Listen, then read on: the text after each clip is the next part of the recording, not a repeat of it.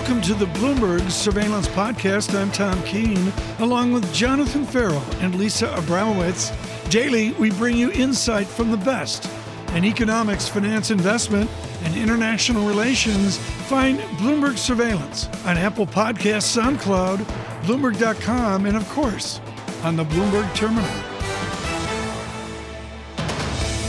We will summarize with Seth Carpenter. He's chief global economist at Morgan Stanley. Seth, I want to go to WTO global markdown on GDP, but we must speak of what Ellen Zentner will parse of this inflation report. Is there any sight out there, Professor Carpenter, Dr. Carpenter, of demand destruction? So demand destruction is a tricky phrase, right? It says that prices have gone up because there was so much demand that demand goes away, which presumably then brings prices back down. I do think there's clearly a hit to the consumer from the surge in oil prices. Tom mentioned just how much gasoline prices were up. You were both talking about where real wages are going.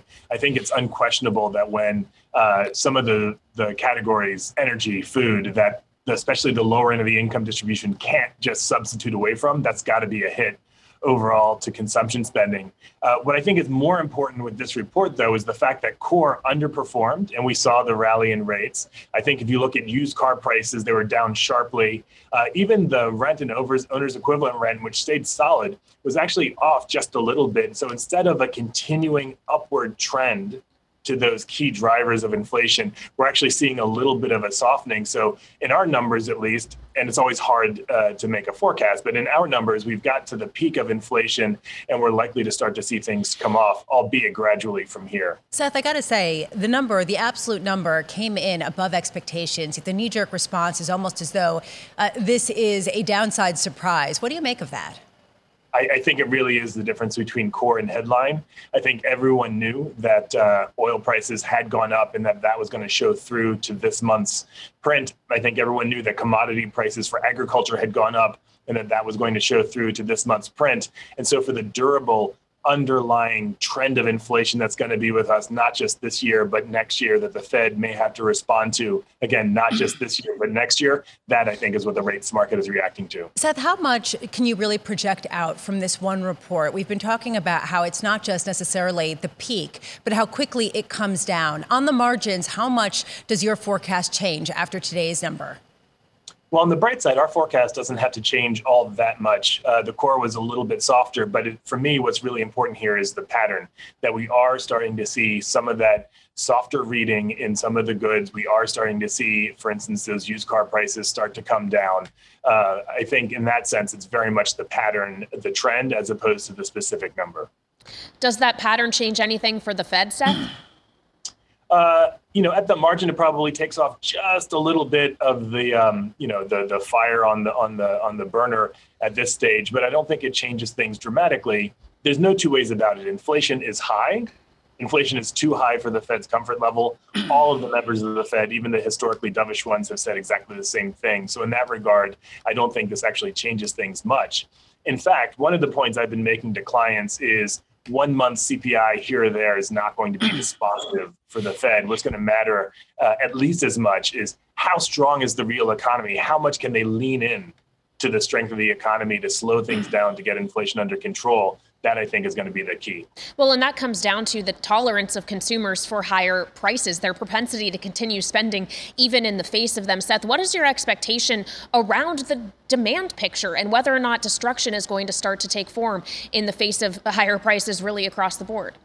Yeah, so Ellen Zentner, our chief U.S. economist, and her team put out a bit of a forecast revision on Friday, and we took down the consumption path for the second quarter, largely because we did see this big spike in oil prices. Now, a lot of that rise in oil prices from the Russian invasion of Ukraine has reversed, not 100%, but a lot of it has come out. Nevertheless, what we see in the data as a regular pattern is when energy prices spike for supply reasons, we do see a pullback overall in spending in the next couple of months. And so we are expecting Q2 to be on the softer side for consumption. Seth, I want you to talk about the social impact here. The integrand, folks, is the area above or below whatever the horizontal line is. It's one measurement of the tone of the x-axis, and the great financial crisis has an integrand of negative income, Seth, that is small now compared to what we're going through. The agony here for certain deciles of America has to be tangible. No question about it. The past couple of years has been extraordinarily difficult for folks, and it has been extraordinarily more difficult for folks at the lower end of the income distribution. The only silver lining there is that we do see a differential in wage growth across the income distribution, and it has been highest at the lowest quintile. Yes. So in that sense, there's a bit of comfort. But I suspect for anyone who had lost their job during the pandemic, that's a bit of cold comfort. But Seth, very quickly here, and I'm so sorry we don't have the time. I'm looking at a middle class flat on its back on an inflation basis. Unquestionably. And in that regard, I think the retreat of oil prices, some of it on the news of the coordinated release from the Strategic Petroleum Reserve, that's got to help some, but it's not going to go anywhere near to the extent of making people feel good. The economy is growing extraordinarily rapidly. Jobs are being created extraordinarily rapidly. And yet I think the sentiment as measured through various surveys is that people are still feeling fairly hard done by. And that's a very challenging thing when the macro feeling doesn't match the micro feeling. Dr. Carpenter, thank you so much. With Morgan Stanley, Seth Carpenter.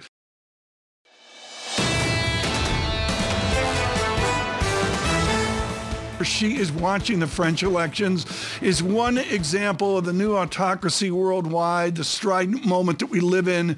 And that is Joyce Chang, chair of global research at J.P. Morgan, herding cats, dealing with Bruce Kasman every day as best she can. Joyce, give me the new theme at J.P. Morgan. You wrote most of Diamond's 44-page letter. What is the research theme of your shop into the rest of the year? Well, you know, we've taken first half growth down quite a lot because of Russia, Ukraine, the higher energy prices. I mean, in Europe, we're down 3 percentage points on first half growth. So right now, what we're looking at is really the first energy crisis in the decarbonization era. And what Jamie's been writing about is the need for a Marshall Plan, something where we actually look at how we can accelerate this transition, ensure our energy security, and also just get used to a world where we're in place for more volatile cycles, higher inflation, higher treasury yields still to come. So there's a lot to watch right now in the commodities markets. Right. We're beginning to see just a lot of those pressures still with us. You know, I look here, Joyce, at the Marshall Plan of J.P. Morgan, and I look at David Folkerts-Landau, the academic over at Deutsche Bank, saying the same thing. There will be a massive fiscal stimulus in Europe, whether they like it or not. And then I've got Otmar Issing, the giant of Germanic economics in the FT, screaming, enough, we need to tame inflation. Describe those two forces pushing against each other, government fiscal stimulus versus a titanic fear of inflation.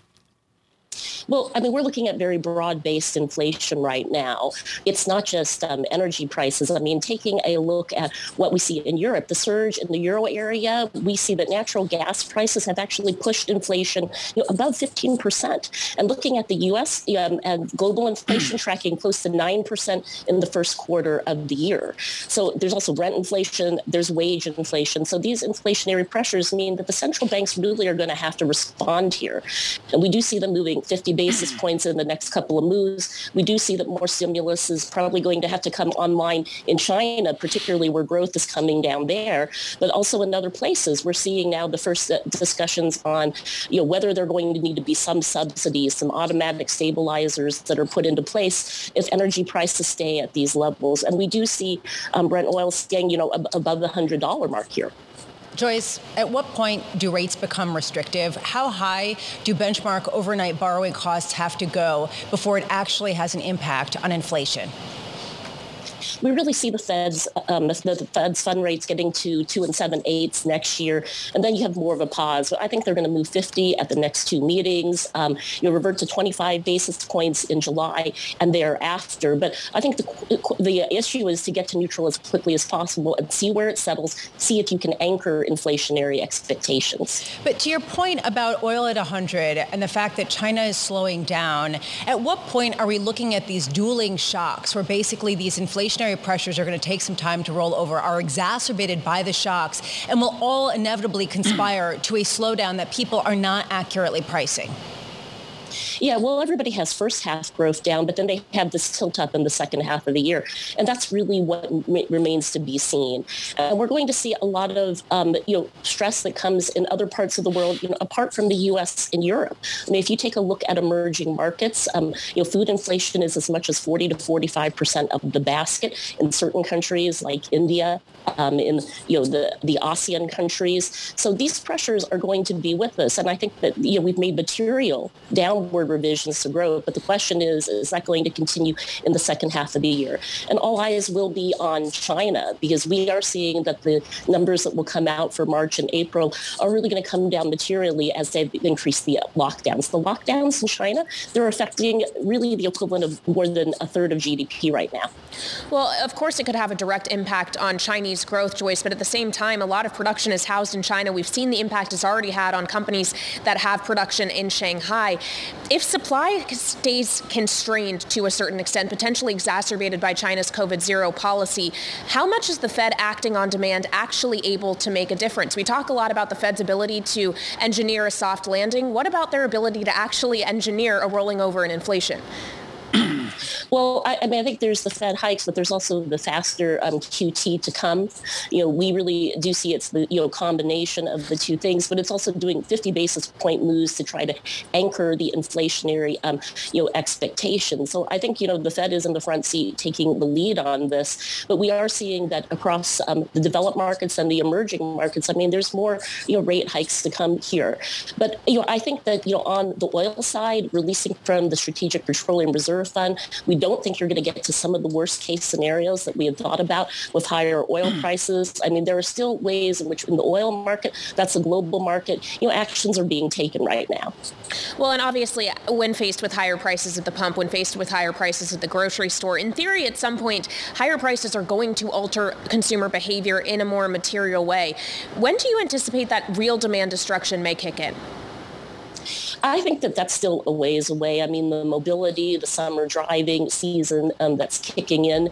I think that demand destruction will happen, at some point in time. But, we are not in the scenarios now where we see oil over $130 per barrel. We're more in the range of looking at, $110, still seeing oil prices very elevated. But I think that you have a lot of pent-up demand here still as the mobility comes back online. So that's going to take some time. And I don't think it's going to be something that we see in the next quarter or so. Joyce, let me ask you a sell-side question that's on everybody's mind right now. Whether big tech, I mean, we saw the Amazon bond deal yesterday where they effortlessly go out. I don't know, maybe you got a phone call from Mr. Jassy. I can see Jassy. Get Chang on the phone. We need to move $5 billion of this. What do you think about the vibrancy of big tech in America? Look, I think that this is a pandemic that has really, just changed the way that we live, that we work, the dependency that we have on big tech. So, we still see that there's pressures that are going to be in the equity market. A lot of that coming off of, the growth numbers, the higher energy prices, the fact that we had just such a massive rally. But I don't think that changes the overall story, for tech, for what we actually need now as consumers, as we're all coming back into the office and getting back to normal. I do want to just ask you, Joyce, as you talk about big tech, a lot of it has to be tied to the bond market, which has given a lot of the relative valuation trade to big tech. How concerned are you about the bond markets, I don't want to say breaking in terms of the lack of liquidity as the Fed withdraws? How much is that going to color the narrative in a way over the next 6 months that perhaps is different than even the rate hikes? Well, I think that, now 10-year yields are at a 3-year high. They're finally looking like they're fairly priced, but I think that has further to go. Now, this year, we're looking at about $200 billion of treasuries that will run off this year compared to, relative to our baseline forecast due to a faster normalization that's occurring. I also think that the Fed is fully on board on selling, MBS to get to an all-treasury balance sheet by the middle of next year.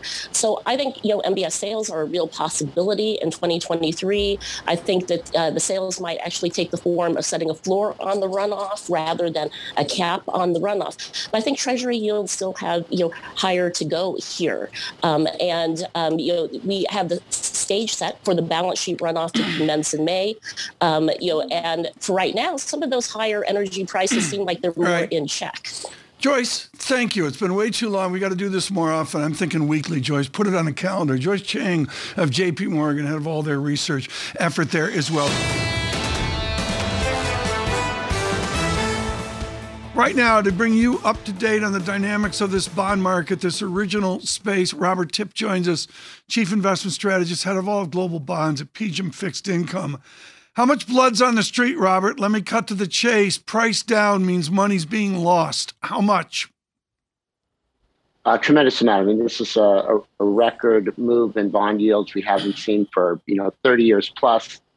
And an even greater drop in price because you're starting from low yields, which means prices are more sensitive to yield movements. So it's been a tough period, and we've really jumped the rails in terms of growth and inflation, and investors have gone a long way towards handicapping that right here. And we're kind of at a weighing station in the market at this point.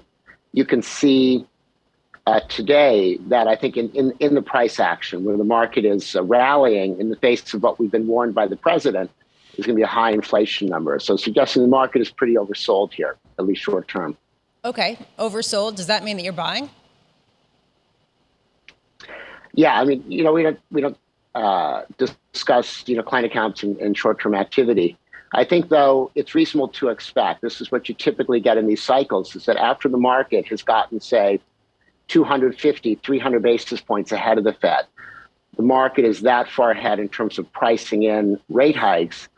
It's typical to get a drop in volatility, a consolidation in rates, and even a consolidation in the risk markets. In other words, some retracement tighter, some improvement in performance, while the market waits for the Fed to catch up and then reevaluates what's going to be the next step in this process. So you're not exactly a screaming bull here. Basically what I'm hearing from you, and this is something that I've been giving a lot of thought to, is that if suddenly we had been talking about how yields of 2.8% on the 10-year would break the market, would break the economy, they are not. And that is because growth is as fast as it is. What kind of message does that send you over the longer term about how much higher yields can go than people previously were expecting? Basically, the threshold has gone up dramatically because of the growth picture.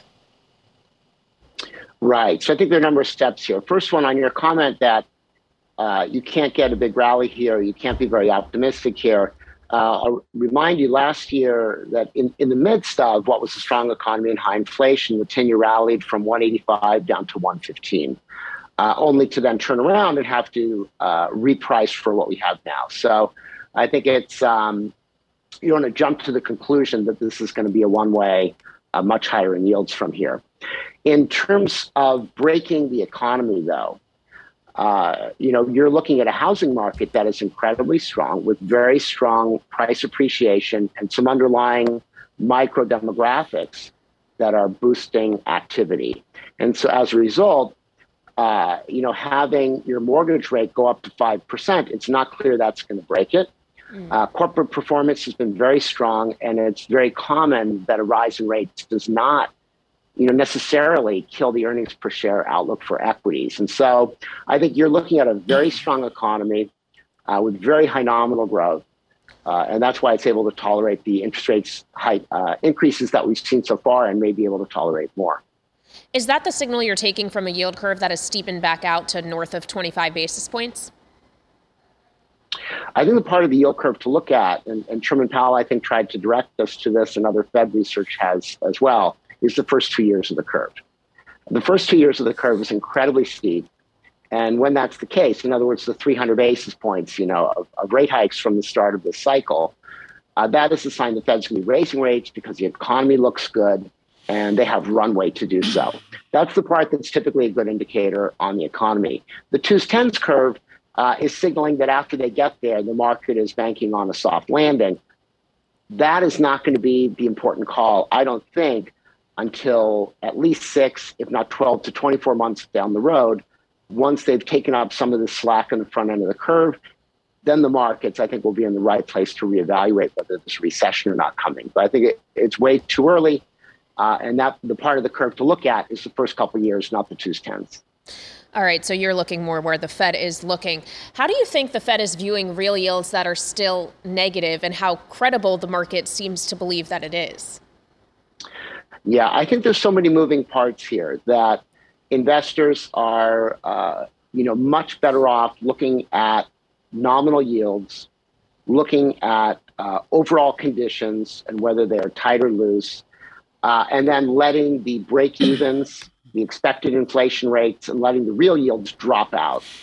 Because right now, with inflation at, let's say, it's 8% and a 38 basis point Fed funds rate, you're looking at almost a negative 7% real yield at the front end of the curve. That's going to distort the entire curve. The liquidity of the TIPS market will compound that. And some of the dedicated investor base, market segmentation, will distort that as well. So I think going right to the real yields is the most confusing way to try to unravel it. Robert Tipp, thank you for that. Totally agree there on the residual focus is a little bit out of whack, and you got to look at a more complex analysis of inflation-adjusted yields. Mr. Tipp, of course, with PGIM.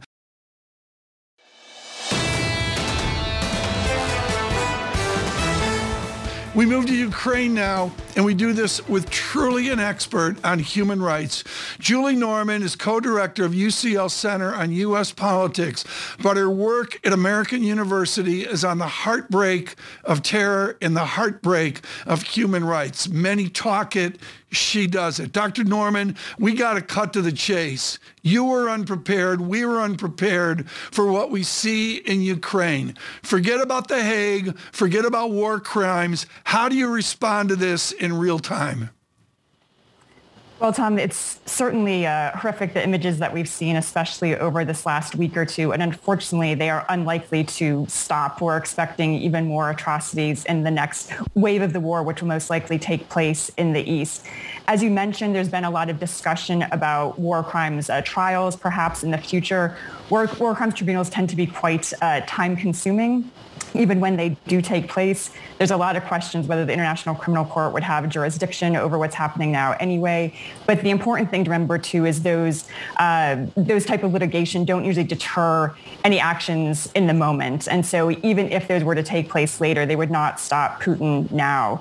So what we have to do now more is focus on how can this conflict end. As long as the conflict is continuing, I expect that we'll continue to see the kinds of atrocities that we saw, unfortunately. So that's now a kind of a double-sided coin, the diplomacy and the military side. I need to be very delicate here, Professor Norman, and that is reports or speculation, rumor of chemical weapons being used down by the Black Sea. How do you determine that? In your academics, do you look for like canisters that the stuff was used in? Or am I thinking from World War I? How do you detect chemical weapons? Yeah, well, it obviously depends on the type of weapon that's used, what kind of residue is left, what kind of, as you mentioned, like canisters or these kinds of things. It tends to be, again, something that is difficult to often show in the moment, especially in a situation like Mariupol, where just access to the city has been very limited. So we have heard some of these reports, but they have not been verified. It's also important to note that, again, chemical weapons take many different forms. Some we would consider, say, tear gas a form of chemical weapon, but not obviously one that is deadly in that kind of thing. So the scale to which a weapon has been used, usually you have to look at what actually is happening to people in that area. It usually, again, you have to have some kind of forensic evidence to show the impact, as well as actually having either residue or having canisters, something like that, from things like phosphorus. But again, it's not even clear what chemical weapons has been alleged to use, much less if or where they were deployed. Right. But again, this is something that we're aware of has been a possibility. The reason why this is so crucial is because of the potential response to the use of an escalation or something that is new and more horrific in this war. What do you expect the response to be at a time when the United Kingdom has come out and talked about NATO deployment? Well, the UK and NATO have obviously been trying as much as they can to de-escalate the conflict, but at the same time to support Ukraine through military aid. As you noted, what would perhaps change that variable would be if there was a deployment of either a tactical nuclear weapon or a chemical weapon. NATO has been pretty close to the chest in terms of what their options would be after that. It's expected that there would be more of a robust response. But again, the alliance up until this point has been so committed to trying not to get boots on the ground, not to get this actually becoming some kind of even broader conflict. And it will be very difficult to find that balance if indeed something like chemical weapons are used. Professor Norman, thank you so much for joining us this morning. This is the Bloomberg Surveillance Podcast. Thanks for listening. Join us live weekdays from 7 to 10 a.m. Eastern on Bloomberg Radio and on Bloomberg Television each day from 6 to 9 a.m. for insight from the best in economics, finance, investment, and international relations. And subscribe to the Surveillance Podcast on Apple Podcasts, SoundCloud, Bloomberg.com, and of course, on The Terminal. I'm Tom Keane, and this is Bloomberg.